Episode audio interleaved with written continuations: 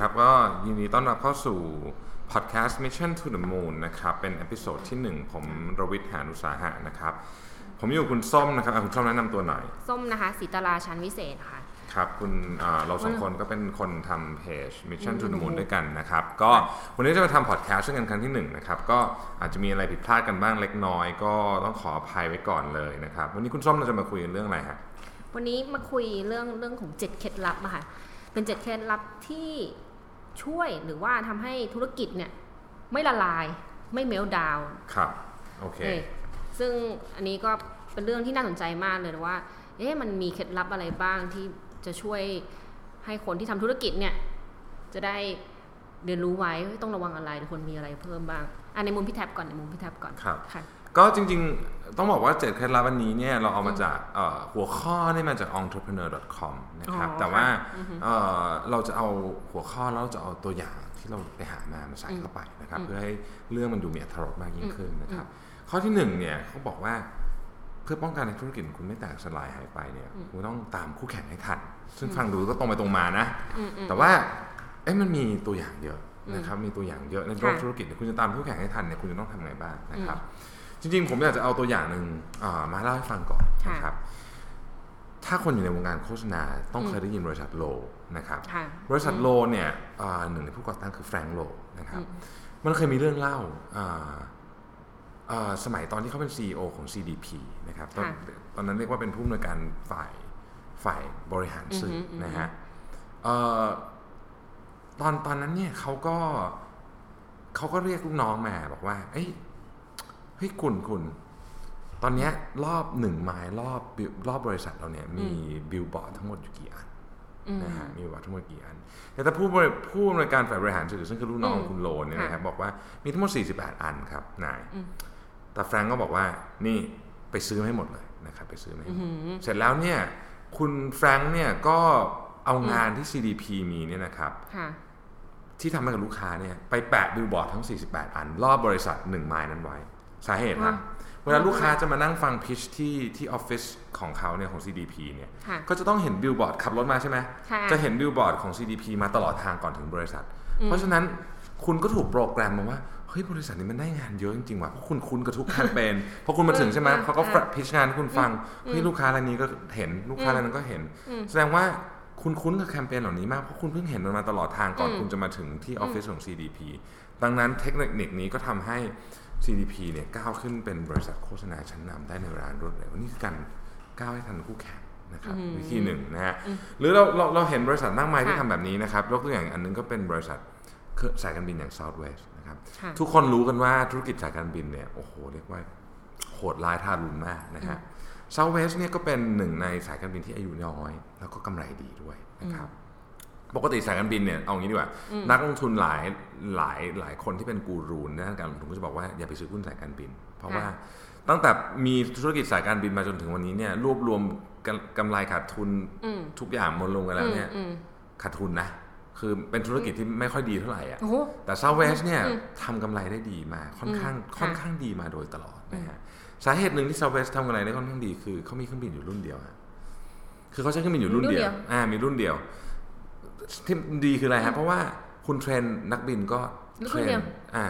ขับรุ่นเดียวเป็นพอละอืมอะไหล่ก็สต็อกรุ่นเดียวช่างก็ใช้รุ่นชุดเดียวเนี่ยเดียวเลยทำเป็นอืมเป็นหมดนะมันก็ง่ายถูกไหมฮะอืมอันนี้ก็เป็นวิธีการคิดที่ทำให้คุณเนี่ยก้าวนำคู่แข่งไปได้คู่แข่งอืมอันนี้อันนี้ยอดเบเลยสิกนะคะนะฮะอืมอืมอันนี้ warm up ก่อน warm up ก่อนอ่าอ่านนะครับ อันแรกอันที่หนึ่งอะข้อที่สองคุณส้มมีอะไรฮะ ข้อที่สองคือเขาบอกว่าต้อง know your product inside out อ่า inside and out คือหมายว่ารู้ product ของตัวเองให้ละเอียดเลยอะคราวโอนี้เคส้มเนี่ยก็ชอบเรื่องที่พี่แท็บเพิ่งเขียนล่าสุดนะคะครับเรื่องเรื่อง M150 เนาะพี่แท็บก็คือดึงมาจากหนังสือของโอสถสภาครับตอนนั้นเนี่ยคือโอสถสภาเนี่ยเล่าให้ฟังถึงว่า ตอนนั้นมันมีแบรนด์คือโอสถสภาเดิมเนี่ยออกลิโพลิปตันดีออกมา ก็คือเครื่องดื่มชูกำลัง แต่ปรากฏว่า อยู่ดีๆเนี่ยก็มีคู่แข่งมาก็คือกระทิงแดง ซึ่งกระทิงแดงเนี่ยก็มาจับตลาดที่ที่ที่ล่างกว่า ก็คือจับตลาดเอ่อคนคนใช้เอ่อทำงานแรงงาน ปรากฏว่าแคมเปญมันมีเรื่องลุ้นของรับรางวัลด้วยปรากฏโอ้โหอืมมัน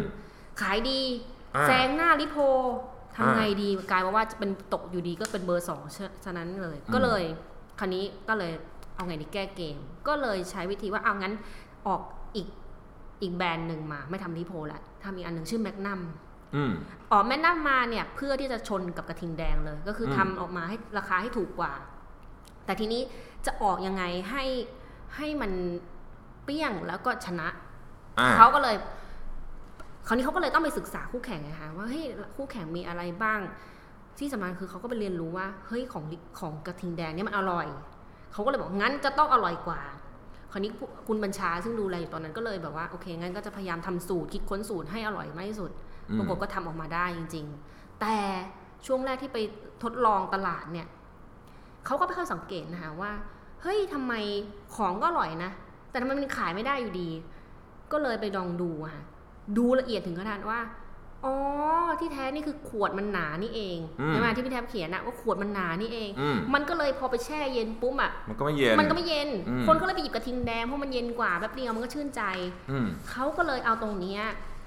มาอะงั้นก็ทำขวดให้มันบางลง ก็กลายเป็นว่าพอขวดบางลง แช่เย็นก็เย็นเร็ว คราวนี้พอกินปุ๊บอร่อยก็ชนะเลยก็คือหมายว่ามันรสชาติมันดี มันก็อืมสู้ได้ คราวนี้ก็เลยรู้สึกว่า ตรงเนี้ยมันเป็นข้อหนึ่งที่ทำให้เห็นว่าเฮ้ยคุณบัญชาเนี่ย รู้ละเอียด ไม่ใช่แค่รู้ว่าตัวเองอะไร แต่รู้ไปถึง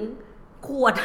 จริงๆเรื่องเล็กมากเลยนะใช่แต่ว่าก็ใช่กลายเป็นเรื่องใหญ่มาก ใช่ เพราะว่ามันอืมมันจะแพ้ไม่แพ้มันอยู่แค่อีกขวดตรงนี้เองถูซึ่งกโอ้โหแบบว่าโอ้โหดูละเอียด หรือว่าอีกอันหนึ่งที่เราก็ชอบเหมือนกัน ก็เป็นเคสที่ที่น่าสนุกเหมือนกันก็คือว่าวีซ่ากับอเมริกันเอ็กซ์เพรสเขาก็เป็นคู่แข่งกันใช่ไหมคะเรื่องบัตรเครดิตแล้วมีอยู่ช่วงหนึ่งช่วงประมาณปี 1980 ก็คือว่า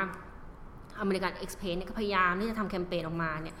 เพื่อที่จะบอกว่า ผู้ถือบัตรของตัวเองเนี่ยเป็น privilege นะ แบบว่ามีอภิสิทธิ์ทำนู่นทำนี่ได้ แบบคล้ายๆว่าแบบดูแล้วดูแบบมี status ที่ดีอืมทีนี้เอ๊ะวีซ่าทำยังไงดี ก็จะแก้เกมใช่ไหมคะก็เลยออกแพ็ควีซ่าก็เลยออกตัวโกกับแพ t ตินัมออกมา เพื่อเป็นการ์ดที่มาชนกับตัวของ American Express อืมแต่สิ่งที่ทำก็คือว่า โอเค เขาก็ทำบางอย่างที่เข้ากันก็คืออะ privilege กับ privilege แต่ที่เขาเพิ่มไปมากกว่านั้นก็คือว่า accessibility ก็คือว่าสามารถ access ได้ทุกที่อืมก็คือว่าเขาก็เลยทำแคมเปญออกมาว่า คล้ายๆกับว่า เนี่ยทำภาพออกมาว่าเป็นโรงเป็นร้านอาหาร เป็นโรงแรมที่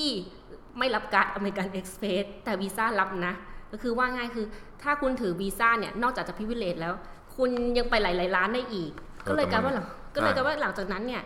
คนก็ถือวีซ่ามากขึ้น เพราะว่าเออมันตอบโจทย์นะคะว่าบัตรบัตรเครดิตอะมันก็ต้องเข้าได้ทุกร้านสิถูกใช่กไหมถูกอืมถูกก็เลยกลายเป็นว่าเอาชนะเอ่อเมริกันเอ็กซ์เพรสได้ เพราะว่ามีลูกค้าอเมริกันเอ็กซ์เพรสหลายคนที่ย้ายมาใช้วีซ่าหลังจากแคมเปญนั้นอ๋อโอเคโอเคโอเคค่ะก็เลยรู้สึกว่าเออฉันชอบนะว่า มันต้องรู้ละเอียดด้วย แล้วก็รู้ไปถึงของเขาด้วยอืมอืมจริงๆเรื่องนี้เป็นเรื่องสำคัญมากนะอืมเพราะว่า เออผมเคยไปผมเคยไปพูดกับคุณทิมพิธาค่ะลิมเจริญรัตน์นะครับอ่าอ่าเป็นค่ะเป็นคนดังนะ เป็นคนดัง ที่ทำเอ่อค่าอะไรนะคะน้ำมันน้ำมันน้ำมันน้ำมันข้าวอ่าอ่าแกบอกว่าคุณต้องรู้จักของที่คุณจะขายเนี่ยอืมอย่างละเอียดลึกซึ้งจริงๆแกบอกว่าอย่างอย่างอย่างในประเทศไทยเนี่ย มีคนรู้เรื่องน้ำมันดำข้าวดีเท่าแกไม่มีไม่เกินสามคนนะอืมซึ่งซึ่งค่ะผมคิดว่า เอออมคือคนที่สามารถพูดอย่างนี้ได้เนี่ยแปลว่าเข้าใจเรื่องนี้จริงอืมๆนะฮะ เขาคุณทิมพิธาบอกว่า คุณจะขายอะไรเนี่ย คุณควรจะเป็นท็อป 10 ของประเทศที่รู้เรื่องนั้นนะคือหมายถึงว่าถ้าคุณจะขายน้ำมันลำข้าวคุณก็ต้องรู้เรื่องนั้นละเอียดค่ะจริงๆนะฮะคุณถึงจะคุณถึงจะสามารถที่จะคอนวินลูกค้าให้มาซื้อของคุณได้อืมขอยกตัวอย่างเท่ๆหนึ่งแล้วกันนะฮะอ่าอะตอนเมื่อปี 2006มัน2006 หรือ 2007 เนี่ยนะฮะค่ะ MacBook Air ออกอืมจำหน่าย MacBook Air นี่เป็นเป็นแล็ปท็อปที่ ต้องบอกว่าสาวก Mac ชอบมากนะ เพราะว่าขายมาจะ10ปีแล้วนะค่ะโครงสร้างของ MacBook Air ก็ยังคงใช้กันอยู่จนถึงทุกวันนี้ เป็นออกมาในยุคที่ Steve Jobs ยังอยู่ ถือเป็นยุครุ่งเรืองของของ Apple นะ ตอนหลังๆก็เริ่ม ผมนี่ก็เป็นสาวกค่ะบก Mac นะ แต่คนรุ่นหลังๆก็เริ่มมีอะไรเป๋ๆบ้าง เอาเราไม่พูดถึงเรื่องนั้นแล้วกัน แต่ว่าเราพูดถึง MacBook Air อ่าอ่านะครับอ่า MacBook Air ตอนที่ออกมาเนี่ยอืมทุกคนก็ตั้งตารอคอยนะคค่ะรับ แต่สิ่งที่สร้างความเซอร์ไพรส์และสร้างความจดจำมากที่สุดอันหนึ่ง ให้กับโลกนี้ก็คือวันที่ MacBook Air ถูกเปิดตัวขึ้นบนเวทีอืมเอ่อในงาน ถ้าจำไม่ผิด น่าจะเป็นเดือน June มั้งนะในปีนั้นนะครับค่ะสตีฟจ็อบเดินออกมาค่ะนะครับแทนปกติเวลาจะเปิดเปิดตัวแล็ปท็อปเนี่ยเขาก็จะต้องมาถึงปุ๊บก็ต้องบอกว่านี่คือแล็ปท็อปสเปค CPU เท่านี้แรมเท่านี้หนากี่เซนแบบนี้ใช่ไหมอารมณ์นั้นนะใช่ไหมสตีฟจ็อบไม่พูดเลยงั้นเลย นะครับสตีฟจ็อบออกมาปุ๊บแล้วก็หยิบซองเอกสารที่เป็นซอง manila ที่เป็นซองซองแล้วมีเป็นเหมือนแบบเพื่อกเชือกเชือกผูกเอออ่าเหมือนที่เราใช้ในออฟฟิศอะอออ่าอ่าหยิบขึ้นมาอืมแล้วก็หมุนหมุนหมุนหมุนแล้วก็ดึง macbook air มาจากซองเอกสารที่ซองนั้นนะอืมอืมคือในชีวิตนี้เกิดมายังไม่เคยมีใครเอาแล็ปท็อปเข้าไปใส่ไว้ในซองเอกสารมาก่อนอืมมันเป็นภาพจำที่อัศจรรย์มาก คือคุณไม่ต้องบอกเลยว่ามันบางแค่ไหนอะมันสื่อสารด้วย ทุกอย่างภพมันคือคุณเข้าใจจริงๆว่า product คุณบางแล้วคุณมีวิธีการสื่อสารที่โอ้โห amazing มากนะ นั่นเป็นภาพที่ถูกถ่ายไปทั่วโลก คืออคือภาพที่สตีฟจ็อบดึง macbook air ออกมาจากซองค่ะมันลาซองจดหมายนั้นเนี่ยอืมมันเป็นภาพที่ถูกวันรุ่งขึ้นคือลงทุกสื่ออะอืมแล้วมัน Amazing มาก แล้วคุณไม่ต้องอธิบายเลยว่ามันหนากี่เส้นบ้างกี่เส้นหนักเท่าไหร่อะ โอ้โห ขายถล่มนะฮะขายถล่มอืมคือนี่คือสุดยอดของความเข้าใจ product product ตัวเองอืมอืมนะฮะอืมสุดสุดยอดจริงๆแล้วเป็นวิธีการพรีเซนต์ที่แล้วเจ๋งมันก็มากด้วยง่ายแล้วก็แบบทรงพลัง ทรงพลังมาก ไม่ต้องอธิบายเลยว่ามันหนักเท่าไหร่เพราะมันแล้วก็ไม่ต้องอธิบายด้วยว่ามันบางไหมนะฮะเพราะ com- communication เรื่องนี้มันถึงเรื่องเนี่ยความเข้าใจ understanding and communication จึงเป็นเรื่องสำคัญจริงพูดถึง communication ก็เป็นหัวข้อต่อไปของเราด้วยนะครับหัวข้อเขาบอกว่าที่สามใช่ไหมอ่าหัวข้อที่สามบอกว่า communication is key อืมนะทำไมทำไมถึงเป็น key อืมอ่าคืออย่างนี้ อันนี้เขาพูดถึงคนในองค์กรนะเป็นหลักนะฮะบริษัทเนี่ยโดยเฉพาะบริษัทที่มันใหญ่ขึ้นไปเรื่อยๆเนี่ยมันมักจะเกิดเหตุการณ์ที่เรียกว่าเอ่อเวลาประชุมแผนกันเสร็จแล้วรู้เรื่องอยู่ประมาณสามคนนะฮะซึ่งมันเกิดขึ้นบ่อยนะอ่าเกิดขึ้นบ่อยอ่าก็คือใช่โอ้มีอะไรกันไม่รู้เสร็จปุ๊บแล้วก็ประชุมกันเสร็จแล้วก็รู้กันอยู่ประมาณเนี่ยแค่เนี้ยเนี่ยนะสามสี่คนที่อยู่ บนในห้องประชุมอะนะพวกนายท็อปๆทั้งหลายค่ะนะฮะไอ้คนข้างล่างก็ทำงานไปไม่รู้ไม่รู้เรื่องเลยไม่รู้เรื่องอะไรทั้งสิ้น คือพูดง่ายๆว่าวิชั่นเนี่ยมันไม่ได้ถูกสื่อสารออกมา ให้ค่ะลงไปถึงคนทุกระดับอืมทีนี้คือมันก็ไม่ถูกขับเคลื่อนไงอืมถ้าเปรียบเป็นเรือเนี่ยก็ก็กัปตันก็เหมือนตะโกนอยู่ในห้องตัวเองอะพูดง่ายๆนะฮะไอคนอื่นมันก็ไม่สนใจมันก็เดินลำอะไรไปของมันนะฮะอืมมันก็เรือมันก็ไม่ไปไหนเนี่ยถูกไหมอืมนี่ทำยังไงถึงจะถึงจะให้ ไอ้ vision ที่มันอืมถ่ายทอดจากข้างบนเนี่ยมันลงไปถึงทุกคนได้นะครัค่ะบมันก็อยู่ที่ communication อืมดังนั้นทุกบริษัทเนี่ยจึงต้องคิดระบบขึ้นมาอืมการเรียกทุกคนมารวมกันตอนเช้าแล้วประกาศ vision ทุกวันเนี่ยไม่ไม่ใช่วิธีที่ดีนะฮะการการส่งอีเมลทุกวันก็คงจะไม่ใช่วิธีที่ดี แต่ทุกบริษัทเนี่ยต้องมีระบบที่ดีอะผมขอแนะนำวิธีหนึ่งแล้วกันอะที่ผมอะคิดว่ามันป็ไงคะ work ค่ะเขาเรียกว่าการประชุมแบบ one on one อันนี้วิธีนี้เวิร์กนะฮะอืมแล้วก็ใช้ได้กับบริษัท sizing หลากหลายตั้งแต่เล็กไปจนถึงกลางๆเลยนะครับวิธีการก็คือว่าค่ะคนเราเนี่ยโดยปกติแล้วเนี่ยอืมจะมีลูกน้องไม่ควรเกิน10คนนะไม่ควรอืมคือเขาเรียกว่า direct report ไม่ควรเกิน10คน ดังนั้นเนี่ยเราก็สามารถจะทำ one on one meeting ได้ทุกสัปดาห์ ความหมายก็คือว่าอืมคุณก็เรียกเขาเข้ามาคุยกับเราแบอืบมหนึ่งต่อหนึ่งนะครับค่ะ ไม่ต้องคุยเรื่องงานก็ได้ คุยเรื่องทั่วไปก็ได้อะลูกเป็นยังไงอืมดูหนังสนุกไหมอืมเดือนอาทิตย์ที่แล้วอะไรอย่างเงี้ยอืมแต่ว่าสักพักหนึงเขาก็จะพูดเรื่องงานมาให้เราฟังเองแหละอืมว่าเขาอับอัดอั้นข้องใจเรื่องอะไรนะฮะวันออนวันมีติ้งเนี่ยเป็นช่วงเวลาของการถ่ายทอดวิชั่นสมมติผมเป็น CEO ใช่ไหมค่ะผมก็จะเล่าให้วันดาวของผมอะอืมก็คือคนที่เป็นลูกน้องหนึ่งหนึ่งขั้นลงไปจากค่ะ direct report ของผมอะให้ฟังว่าเออเนี่ยvision ของเราเป็นยังไงนะ ครับอืมคนเหล่านี้ผมอาจจะมี 7 คนที่ direct report กับผมค่ะเขาก็จะมี one-on-one meeting กับลูกน้องของเขาต่อไปอืมวิธีการนี้คือการถ่ายทอด สิ่งที่เราอยากให้มันเกิดขึ้นในบริษัทอืมได้ง่ายและได้ผลที่สุด เพราะในที่สุดทุกคนจะได้รับ message อืมที่เป็น message ที่ถ่ายทอดถึงตัวเขาโดยตรงที่ไม่ใช่แบบแบบเหมือนไปไฮปาร์คอยู่ในสวนสาธารณะอืมอืมนึกออกไหมฮะอันนี้คือพูดกันหนึ่งต่อหนึ่ง และทุกคนถึงได้รับ message หมดอืมส่งต่อไปเป็นขั้นๆอันเนี้ยสำคัญมากอืมเพราะว่าบริษัทที่ไม่มีการทำ communication system แบบนี้นะฮะในที่สุดเนี่ยอืมมันจะมีเหมือนกับหัวไปทางหางไปไม่ไปทางทางอืมอือืมมแล้วก็คุณต้องเคยพายเรือใช่ไหมค่ะ ถ้าถ้าพายเรือกันคนหนึ่งพายข้างหนึ่งคนพายอีกข้างก็วนวนอยู่ในนั้นน่ะแล้วจะมันมีองค์กรจำนวนมากที่เป็นแบบนั้นอืมคนน้อยๆก็เป็นได้นะครับ ไม่จำเป็นต้องคนเยอะนะโอ้เออนะคะคนสิบคนก็เป็นได้นะ ถ้าเกิดคุณไม่คุยกันอืมอืมอืมอืมอืมแล้วอันอันหนึงค่ะก็คือว่า คคนต้องบอกว่าอย่างนี้อืมอันนี้มันเป็นลักษณะนิสัย คือผมไม่ได้วิจารณ์ประเทศตัวเองแต่มันเป็นจริงๆ คือลักษณะนิสัยของเราเนี่ย เรามักจะไม่ค่อยพูด speak up อยู่ละ เพราะว่าอืมคนไทยขี้เราอายอ่าเราขี้อายแล้วเกรเรางใจเราเรียนมาเราเราไม่ค่อยยกมือพูดในห้องอืมอืมตอนเราจบมาเราก็ไม่ค่อยยกมือพูดในห้องประชุม เพราะฉะนั้นเราก็จะสงสัยก็ไม่ถามด้วไม่ยนะถามไม่ถามเราก็จะไม่ค่อยพูดอืมพอไม่ค่อยพูด เราก็จะเก็บไว้กับตัวเองใช่ไหมมันก็เลยไม่มีการสื่อสารสองทางอืม นายที่เขาพูดเนี่ยก่อนนั้นเนี่ยก็พูดนึกอะไรว่ามาเข้าใจก็นึกว่าเข้าใจไงอืมก็คิดว่าเอาเอาไม่เข้าใจเหรอไม่รู้ มันก็เลยไม่มีการสื่อสารแต่การพูดแบบวันออนวันเนี่ยอืมมันค่อนข้างจะเหมือนบังคับให้อีกคนหนึ่งพูดด้วยอะอ่าใช่อ่าเพราะฉะมันั้นอันนี้ได้ประโยชน์สองอย่างอืมอืมอืมก็คือนอกจากสื่อสารกันแบบเดียวแล้วเนี่ยมันจะบังคับให้อีกคนหนึงอืมพูดด้วยอืมเพราะว่าคุณเข้ามาแล้วแบบพูดกันสองคนแต่นั่งพูดคนเดียวมันก็กระไรอยู่นะใช่ค่ะอีกคนมันก็แบบอ่าอ่ามันก็พูดก็ได้อืมอืมอืมทำบ่อย ๆ เนี่ยเราก็ฝึกไปเรื่อยๆเนี่ยมันก็จะเป็นการให้ลูกน้องเปิดใจคุณดูอืม อันอะนี้อย่างนี้ต้องถามถามตอบนิดนึงว่าอ่าอย่างสมมติว่าอะพี่แท็บเนี่ยวันอ่าบอกบอกกับลูกน้องนะ แต่ว่าลูกน้องที่ถัดไปจากพี่แท็บเนี่ยเขาไม่ใช่คนแบบพี่แท็บแบบคล้ายๆว่าเขาก็สื่อสารไม่เก่งเนี่ยพี่แท็บอืมมีวิธีที่จะช่วยเขาในยสื่อสารลงไปยังกับระดับล่างๆอีกยังไงคะโอ้อันนี้เป็นเป็นเป็นความสามารถเลยว่าเราต้องเราต้อง train เราต้อง train เขาว่าอืมว่า คือไม่ใช่มาถึงปุ๊บคุยเรื่องงานเลย บริษัทเรามี vision อย่างนี้อะไรคืออย่างนี้มันไม่มีใครอยากคุยด้วยถูกไหมอืมอืมมันก็ต้องค่อยๆตะล่อมเราก็ต้องดูว่าเอ้ยคนนี้เป็นไงค่ะวิธีการสังเกตนะครับค่ะดูว่าเขามีลูกหรือยังแต่งงานไหมเลี้ยงหมาเปล่ามันเกี่ยวกันด้วยเหรอคะเกี่ยวเกี่ยวมากเกี่ยวมาก สอนแล้วกันสมัยไม่ไม่ใช่ไม่ใช่สอนเล่าให้ฟังอืมสมัยก่อนเวลาไปหาลูกค้าตอนค่ะที่ยังเป็นเซลล์อยู่สมัยก่อนเนี่ยเวลาเข้าไปถึงสิ่งแรกที่เราดูเลยนะครับ บนโต๊ะเขาเนี่ยมีอะไรวางอยู่บ้างถ้ามีรูปลูกรูปหมาโอ้อืมแบบนี้สบาย ทำไมแบบนี้สบาอะยเอาชวนคุยไงเราก็จะชวนคุยอ๋โอ้อยเอาพี่ไปหมาเออหมาเป็นยังไงบางทีเราต้องเสิร์ชกันต่อหน้านานเลยนะว่าไอหมาพันธุ์นี้มันเรียกว่าอะไรอืมโอ้โหบางทีไม่รู้ไงเออไม่รู้จักชื่อหมา แต่แบบคุ้นๆหมาพันธุ์นี้เรียกว่าอะไรอืมเราจะถ้าเราเรียกชื่อหมาพันธุ์เขาถูกเนี่ยเออคุยง่ายเหมือนขึ้เปิยดอะใจแล้วโอ้โหคุยง่ายขึ้นไปเยอะอืมอืมอันนี้เป็นเป็นทริคเราต้องเราต้องบอกว่าเฮ้ยเราต้องสังเกตคนอืมค่ะ เราจะรู้เลยว่าคนเนี้ยอืมเวเวลาเราคนมันทำงานด้วยกันน่ะ มันต้องเคยได้ยินเขาคือเขาคงไม่ได้แบบวันวันๆพูดแต่เรื่องงานถูกไหมอืมอืมอืมเขาก็ต้องพูดว่าเออวันนี้ไปดูหนังมาอืมอืมเขาก็ต้องแบบทำอะไรให้เราเห็นบ้างอะว่าเขาชอบอะไรอะไรค่ะเงี้ยเราก็สังเกตแล้วเราก็เอาเรื่องพวกนั้นนะมาคุยกับเขาก่อนอืมเป็นตัวเปิด conversation อืมเสร็จแล้วเราก็ค่อยโอเคอะอืมเขาตะล่อมตะล่อมตะล่อมเขาเรื่องงาน มันไม่มีใครอยากคุยเรื่องงานตลอดเวลาหรอกครับมันเหนื่อยอืมอืมอืมมันเหนื่อยอะอืมอะข้อต่อไปก็เกี่ยวกันอีกอะอะ เรื่องอะไรคะเป็นข้อข้อที่สี่นี่คือ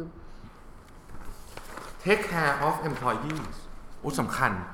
บริษัทมีทรัพย์สินที่สำคัญที่สุดคืออะไรคุณส้ม คุณส้มคิดว่าอะไรสำคัญที่สุดในบริษัท ทรัพย์สิน ทรัพย์สินนะคะอืมตึกอะไรสำคัญอาคารอย่างนี้หรือเปล่า ไม่ใช่ ไม่ใช่ ไม่ใช่ คนนี่คือทรัพย์สินที่สำคัญที่สุด เพราะฉะนั้นอืมคนเนี่ยจึงเป็นสิ่งทรัพย์สินที่สำคัญที่สุด เขาบอกว่า ผู้ใหญ่ก็สอนกันมานะค่ะเขาถามว่าทำยังไงจะ treat คนยังไงให้ดีที่สุดอืม สิ่งที่ดีที่สุดก็คือว่า คุณจะต้อง treat คนให้เขาเก่ง พอที่เขาจะไปหางานที่ไหนก็ได้ แต่คุณต้อง treat ให้อ่าคือคุณต้องสอนให้เขาเก่งที่สุดเท่าที่เขาจะไปเพื่อหาไปงานหาที่ไหนงานที่อื่นไม่ไม่ไม่ไม่ไม่ใช่ไงเก่งแค่เก่ง เหมือนกับว่า เก่งพอที่จะไปหางานที่ไหนก็ได้อืมแต่ดูแลเขาดีพอที่เขาจะไม่อยากไปหางานที่ไหนอะอ่านึกออกไหมเอาโอเคอะอะเข้าใจไหมอืมคือสอนให้เขาเก่งที่สุดอืม เขาจะไปหางานที่ไหนก็ได้คือความสามารถแบบนี้ไปหางานโหที่แบไหนบก็ได้ท็อปเลยอ่าสามารถหัวกะทิแต่ดูแลเขาดีให้พอที่เขาจะไม่อยากจะไม่ไปไหนโอ้อ่าสุดยอดนะคะนี่คือณผู้ชมสองต้อง balance สองอันนี้ให้ได้อืมนะอันเนี้ยคือสำคัญที่ว่าอืมอืมเพราะว่าคนเนี่ยคือทรัพย์สิน องค์กรเนี่ยไม่มีไม่มีอะไรเลยถ้าไม่มีคนอืมโรงโรงงานอะไรพวกนี้ไม่มีไม่มีความหมายใดทั้งสิ้น ถ้าไม่อืมมีคน manage มันอยู่นะฮะดังนั้นการดูแลทีมงานนะจึงเป็นเรื่องที่สำคัญอื มมันมาหลายอย่างนะครับค่ะการดูแลเนี่ยเรื่องเงินก็เป็นเรื่องหนึ่งนะแต่อืไม่มใช่ทั้งหมด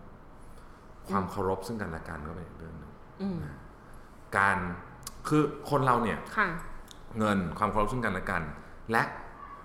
สิ่งที่ทำให้เขารู้สึกว่าเขาอยากมาทำงานอืมเขาเรียกว่าเหมือนกับเป้าหมายในชีวิตอะ อืมเอออันนี้ก็สำคัญเหมือนกันอืมคืออย่างเรามาทำงานเนี่ยค่ะคุณส้มเราก็ไม่ได้มาเพราะเรื่องเงินอย่างเดียวถูกไหมอืมอืมเรามาเพราะเรามีความรู้สึกว่าเฮ้ยฉันได้ทำอะไรที่มันแบบยิ่งใหญ่กว่าตัวเองอะอืมอืมถูกไหมอืมหรือฉันสนุกกับงานเนี่ยอืมอืมอันนี้เราก็ต้องให้ด้วยอืมเหมือนกันอืมเพราะฉะนั้นมันจะมาทั้งเรื่องของเงินทั้งเรื่องของ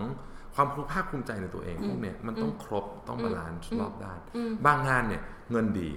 อืมแต่มาเราแม่งเหมือนโดนด่าทุกวันอืมรู้สึกแบบบั่นทอนมาแล้วมากรู้สึกชีวิตอืมต่ำต้อยเตี้ยติดดินอย่างเงี้ยอืมก็ไม่อยากทำปะอืม อืมเออใช่ใช่ไหมใช่ใช่ค่ะเออมันก็ต้องมีหลาย angle ต้อง balance แต่เนี่ยผมว่าประโยคเนี้ยที่ผู้ใหญ่สอนมาเนี่ยดีมากที่สุดเลยอืมคือคุณ train เขาให้ไปเก่งสุดๆเลย ไม่ต้องกลัวเขาจะไปไหนอืมถ้าคุณดูแลเขาให้ดีพอที่เขาจะไม่อยากไปไหนอืมเหมือนครั้งหนึ่งก็ส้มก็เคยอ่านอ่านเรื่องมามามาว่าคือสตีเวนโคเวนะคะอืมโควีเออสตีเวนโควีต้องพูดนี้เขาก็เคยเขียนว่าเขาไปดูว่ามันมีผลวิจัยว่าองค์กรที่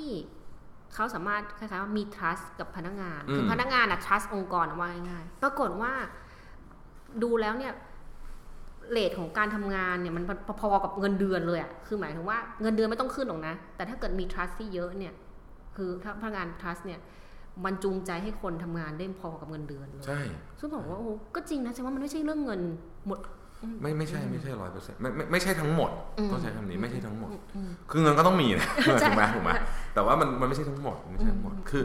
ไม่ใช่ว่าเอาเงินไปฟาดหัวแล้วจะมีเจอนั่นไม่ใช่อืมไม่อืใช่มอืมบางทีบางทีอัดเงินเยอะเกินไปก็เป็น demotivator ด้วยซ้ำนะในหลายในหลายกรณีมีมีมันบางเคมันสยังเป็นยังไงคะเป็นยังไงครับคือคือคือบางทีเนี่ยเออเราคิดว่าการอัดเงินเข้าไปสองเท่าเราจะทำให้เขาทำงานหนักขึ้นสองเท่าอย่างเงี้ยจริงๆมันไม่ใช่ โดยเฉพาะกับเขาบอกว่าอย่างงี้ ต้องไปอ่านเรื่อง drive ของอืม Daniel Pink นะฮะค่ะเขาจะมีงานวิจัยมาเลยว่าอืมเอ่องานที่เป็นเกี่ยวสายครีเอทีฟเนี่ยอืมการอัดเงินลงไปเยอะๆเนี่ยบางทีเนี่ยมันส่งผลตรงกันข้ามนะอืมอืมมันทำให้มันทำให้ creativity ของคนน่ะน้อยลงอืมเออกลายเป็นว่าทำงานไปเพราะว่าเงินเนี่ยเงินไงอืมกลายเป็นบางทีมันมันมันมันมันไอไอพลังข้างในมันหายไปอืมอืมอืมรายละเอียดเดี๋ยวเราวันหลังเรามาคุยกันนะหนังสือเรื่องนี้สนุกมากนะครับได้ค่ะคุณส้มมีอีกเคสหนึ่งใช่ไหมอะที่จะเล่าให้เราอีกฟังด้วยเคอะ ก็คือข้อที่ 5 ก็คืออม strive to be better ก็คือว่าทำให้ดีที่สุด ซึ่งอะซึ่งเพราะว่ามันก็คงคล้ายๆ กันนะมันจะมีหนังสือเรื่อง good to great ใช่ไหมคะโอ้เรื่องนี้ดังอ่าคราวนี้ก็จะมีคำพูดเปิดมาก็จะเป็นคำพูดแรกเลยคือว่า good is the the enemy of great ก็คือ good เนี่ยคือหมายว่าแค่ดีเนี่ย มันเป็นศัตรูของดีเยี่ยมอืมเพราะว่าหลาย ๆ คนก็จะติดกับว่าอะดีก็พอแล้วอะไรเงี้ยอืมแต่จริง ๆ แล้วมันทำให้เราพอใจกับแค่เนี้ย ไม่พัฒนาต่อไปส้มก็เลยรู้สึกว่าเอ้ยส้มส้มว่ามันถูกต้องนะที่เขาพูดก็คือว่ามันจะคนคือองค์กรมันต้องพัฒนาแบบไม่หยุดอะไม่ใช่ว่าแค่ดีแล้วก็หยุดแล้วเนี่ยแสดงว่าจะเป็นกับดักตัวเองแล้วอย่างเงี้ยแล้วส้มก็รู้สึกว่าเออส้มเคยอย่างเช่นชูดนะคะอ่าโฮวัตชูดก็คือ CEO ของ Starbucks เนี่ย Starbucks อ่าเขาก็อ่าเคยพูดมีมีคำคำคำคมที่เขาพูดเอาไว้ว่า ต้องทำให้ดีกว่าที่คนอื่นคิดว่าเพียงพอแล้วอ่าอ่าก็คือหมายว่าให้มันดีกว่ากู๊ดอะก็คือต้องเป็นเกรดนั่นแหละค่ะซึ่งก็เลยบอกเออใช่เพราะว่า Starbucks เองเนี่ยจริงๆแล้วหลายๆคนอาจจะคิดว่าเขาขายกาแฟ แต่จริงๆแล้วใน Starbucks เนี่ยขายความเป็น third place ก็คือเป็นที่ที่ 3 นอกจากบ้านกับที่ทำงานอืมเพราะเขาต้องการบอกว่าเฮ้ยคนมันมีบ้านใช่ไหมแล้วมีที่ทำงาน เขาต้องการให้มันเป็นที่ที่สามที่คนรู้สึกรู้สึก สบายใจอยากจะมาอยู่ ฉะนั้นเขาก็พยายามเขาก็เลยไม่ได้แค่ขายกาแฟ ก็คือกาแฟมันแค่เป็นส่วนหนึ่ง แต่กลายว่าเขาขาย experience หรือประสบการณ์ของคน เพื่อให้คนรู้สึกสบาย อยากให้เป็น third place ของคน ปรากฏว่าเขาก็เลย ฉะนั้น Starbucks มันก็เลยอธิบายว่าทำไมพอ direction ของ Starbucks เป็นแบบนี้ มันก็เลยอธิบายว่า อ๋อ Starbucks เลยใส่ใจรายละเอียดของการอบรมพนักงาน การตกแต่งร้าน ในเรื่องของกลิ่นกาแฟ คือ ผัสสะทั้งหมด5 5เซนต์เนี่ยคือแบบมีเซนต์ทั้งกลิ่นทั้งรสชาติอืมอะไรอย่างเงี้ยค่ะ มันก็มาหมดเลยไงก็คือว่าเขาใส่ใจในเชิงรายละเอียดมาก ๆ เลย ซึ่งซึ่งรู้สึกว่าเออมันถึงทำอธิบายได้ไงว่าทำไมเราถึงเป็นแฟน Starbucks กันอืมเพราะว่ามันไป Starbucks มันไม่เหมือนร้านอื่นจริง ๆ เนาะมันแบบว่าความรู้สึกมันแบบเออมันเป็นอีกที่ที่หนึ่งจริง ๆ คือมันได้ประสบการณ์ ซึ่งส้มรู้สึกว่าไอการที่จะได้ทำให้ลูกค้ารู้สึก ถึงได้ประสบการณ์แบบนี้เนี่ยแสดงว่าเขาจะต้องทำให้มันดีขึ้นเรื่อยๆ ซึ่ง Starbucks เองก็พัฒนาไม่หยุดหย่อนเหมือนกันนะคะเออแต่จริงๆนะพนักงานสตาร์บัคนี่มันไม่เคยเจอไม่ดีเลยนะ ยิ้มแย้มตลอดนะคะอืมพยายามอืมอย่างบางทีหลาย ๆ คนน่ะชอบแกล้งอ่าพนักงานให้เขียนชื่อตัวเองหลังแก้วใช่ไหมคะก็จะมีชื่อประหลาดประหลาดๆอย่างเช่น มีล่าสุดเนี่ยมีรุ่นพี่ส้มใช้ชื่อกงยูก็คือดาราเกาหลีอย่างเงี้ยโอป้าโอป้าเนี่ยเอออะไรเงี้ย ก็ไปแกล้งเขาอะไรเงี้ยแต่เขาก็เขียนให้ด้วยนะ คือก็เลยแบบว่ามันก็แบบมันเป็นสีสันนะคะคือส้มรู้สึกว่าเออมันแล้วสับคือสตาร์บัคเราจะไม่เคยเห็นหน้าเขาบูดบี้ไม่มีไม่มีผมว่า EQ ดีมากนะพนักงานสตาร์บัคเนี่ยใช่ไหต้องชมเลยอะแบบเออยิ้มเขาแย้มแจ่มใสมีแล้วคนไปเล่นมุกกวนประสาทแล้วเขาบ่อยเออมากใช่นะเออแล้วแต่ก็แบว่าบแบว่าบทนได้ยังไงคือแบบเขาส้มรู้สึกว่าเออ EQ เนี่ยดีเออแสดงว่าคือเขาแล้วเขาลงทุนกับตรงนี้แล้วส้มรู้สึกว่าไอ้แค่รายละเอียดแบบเนี้ยแต่เขาเพิ่มให้คนทำอย่างนั้นได้เนี่ยมันก็คือทำให้มันไม่ใช่แค่กูดแล้วอะมันคือม great จริง ๆ แล้วมันก็เลยทำให้ เวลาเรามองร้านกาแฟสตาร์บัคมันเลยแตกต่างจากร้านอื่นในใจเราใช่ไหมคะถูกอืมแตกต่างจริงหรือครับหรือไม่ถ้าอีกอันหนึ่งที่ส้มที่ส้มคิดถึงก็คือ Uber อ่าอูเบอร์เอออัอันนี้เรานั่งกันบ่อยนะอะ Uber เนี่ยก็คือว่าตอนนี้ Uber เนี่ยคือกำลังเจอคู่แข่งเยอะ เจอ Grab ใช่ไหมคะเยอะเยอะเยอะแล้วหนักจริงอยู่นะๆเจอ Lyft ของของที่อเมริกาเองเออนะ Uber เนี่ยเขาก็เลย เจอกรมขนส่งนะเอาไม่ใช่เราเล่นเราเล่นอะคราวนี้ อูเบอร์เนี่ยส้มวันนั้นวันก่อนส้มอ่านอ่านบทความในในฟอบแล้วก็เฮ้ยอืมตกตกใจมากว่าอูเบอร์เนี่ยเขาพยายามคือด้วยความที่ว่าเขาคู่แข่งเยอะ เขาก็เลยเริ่มลงทุนไปกับเรื่องของ experience มากขึ้นแหละคือเรื่องบริการว่าง่ายๆคือถ้าจุดขายของเขาก็คือเรื่องของบริการ แต่คราวนี้ในรายละเอียดของบริการคืออะไร เขาก็บอกว่า ทุกวันเนี้ยเขาอะเห็นใช้แมปเนี่ยเขารู้สึกว่าแมปที่ที่ Uber ใช้อยู่เนี่ยยังไม่ดีพอคือ Uber ในก่อนหน้านี้ไปไปดึง ทีมของ Google Earth มาด้วยนะคะอืมไปดึงคนที่ทำแมปของ Google Earth อะมาอยู่ของตัวเองเลยอืมอืมเพราะว่ากูเพราะว่า Uber ต้องการที่จะทำแมปของตัวเองอ่าคำถามคือทำไมต้องทำแมปของตัวเองทำไมไม่เขาใช่บอกว่า Google Map เอออ่าเขาบอกมันตอบมันตอบโจทย์ไม่ได้ละเอียดพอคือหมายว่า เช่นสมมุติว่าอย่างพี่แท็บเนี่ยเรียก Uber แล้วกดตรงนั้นมันตรงนั้นนะมีสมมติสี่คันอืมถ้ามันทั่วไปมันก็คงคันใดคันหนึ่งอะในนั้น แต่ว่าจริง ๆ แล้วเนี่ย มันไม่ได้ดูละเอียดว่าบางทีมันอยู่อีกเลนนึงเออใช่อ้าวแล้วจะยูเทิร์นมาอีกแล้วก็จะถึงประจำใช่ไหมคะอืมกว่าจะยูเทิร์นมาปรากฏว่าจริงๆถ้าแล้เป็วนกรุงเทพนี่หนักเลยเพใช่ราะกรุงเทพนี่ไม่ได้อยู่ง่าใช่ยใช่แบบตายแล้วเราแวกก็จริงอาจจะห่างกันแค่ 5 เมตร แต่จริงๆ มันคนละเลนกันนี่ใช่ตาย ฉะนั้นน่ะคือ Uber ก็เลยต้องพยายามที่จะทำออกมาถึงว่าทำแมปตัวเองว่ามันอยู่ตรงเลนไหนๆอ่าแล้วถ้าวนมาใครเร็วกว่าถึงกว่ากันอ๋อถึงขั้นว่าตอนนี้จะทำอันละนี้คเอีวายดมรู้ใหม่ความรู้ใหม่ทำละเอียดถึงขนาดที่ว่า ประตูแต่ละที่อะค่ะสมมติออกสเตชันเนาะมีทั้งหมด8ประตู อ่าอะประตูอยู่ตรงไหนบ้าง เพื่อที่จะเอาลงละเอียดเลยว่ารถคันไหนอยู่ใกล้ประตูไหนที่สุด อ๋อโอเค แล้วแล้วก็คือถ้าคนคนที่ใช้เรียกอูเบอร์ปุ๊บ มันก็จะรู้ทันทีว่าสมมติอยู่ประตูหนึ่งรถที่อยู่ใกล้ประตูหนึ่งคือละเอียดลงไปอีกคือแบบซูมเข้าไปอีกอะค่ะ เออเพื่อที่ว่า เจ๋งว่า เพื่อที่จะให้อูเบอร์ให้ให้คนที่ขับอูเบอร์กับตัวคนเนี่ย ได้เจอกันเร็วมากที่สุดอืมอืมแล้วมันก็ดีต่อคนขับด้วย เพราะคุณคนถูกขับก็จะได้คนที่ถูกต้องมากที่สุด ใช่ อย่างเซนทรัลโวนี่คนละประตูนี่คนละคนละโลกกันนะใช่มีครึ่งชั่วโมงนั้นใช่น่ะซึ่งถ้ารถติดเนี่ยประตูมีความหมายมากมี5เมตรมีมีความมีหมายมากจริง ๆ ซึ่งคราวเนี้ยก็เลยบอกอูเบอร์เนี่ยลงละเอียดถึงขั้นทำแมปตัวเอง เพราะเขารู้ว่านี่คือ experience ที่สำคัญมาก แล้วจะยังจะสร้างมันจะมีผลต่อคนที่ใช้คนที่ขับอูเบอร์ด้วย แล้วก็ตัวคนที่เป็นลูกค้าด้วย ซึ่งมัน แพงมากนะต้องบอกก่อนการทำแมปนี่ใช่ท่านผู้ฟังนี่ไม่ใช่เรื่องไม่ใช่เรื่องถูกถูกอืมๆเป็นเป็นเป็นของที่แพงมากอืมแล้วก็ไม่ได้เดเวลลอปง่าย นี่แสดงว่าเรื่องนี้มันต้องซีเรียสจริงๆก็ถึงทำใช่ค่ะอืมก็เลยบอกว่า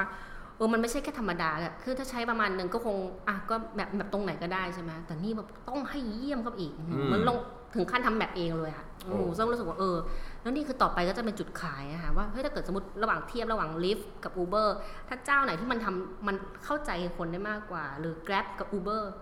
คนก็จะเลือกอันที่มันอันนี้ใกล้แตกต่างนะอืมเพราะในเมืองใหญ่นี่มันถือว่าสำคัญมาก ใช่ใช่ไหมคะโอ้อย่างกรุงเทพนี่เป็นตัวอย่างที่ดีมากอืมอืมอืมกรุงเทพเป็นตัวอย่างที่ดีมากโอ้โอเคโอ้ย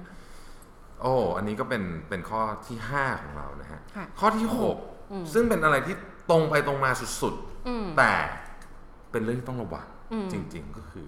stay within the budget อืมอ่านะครับ อันนี้ก็เป็นเรื่องของอืมของ คือเรียกว่าต้องมีระบบการควบคุมอืมนะฮะบางคนบอกว่า เฮ้ย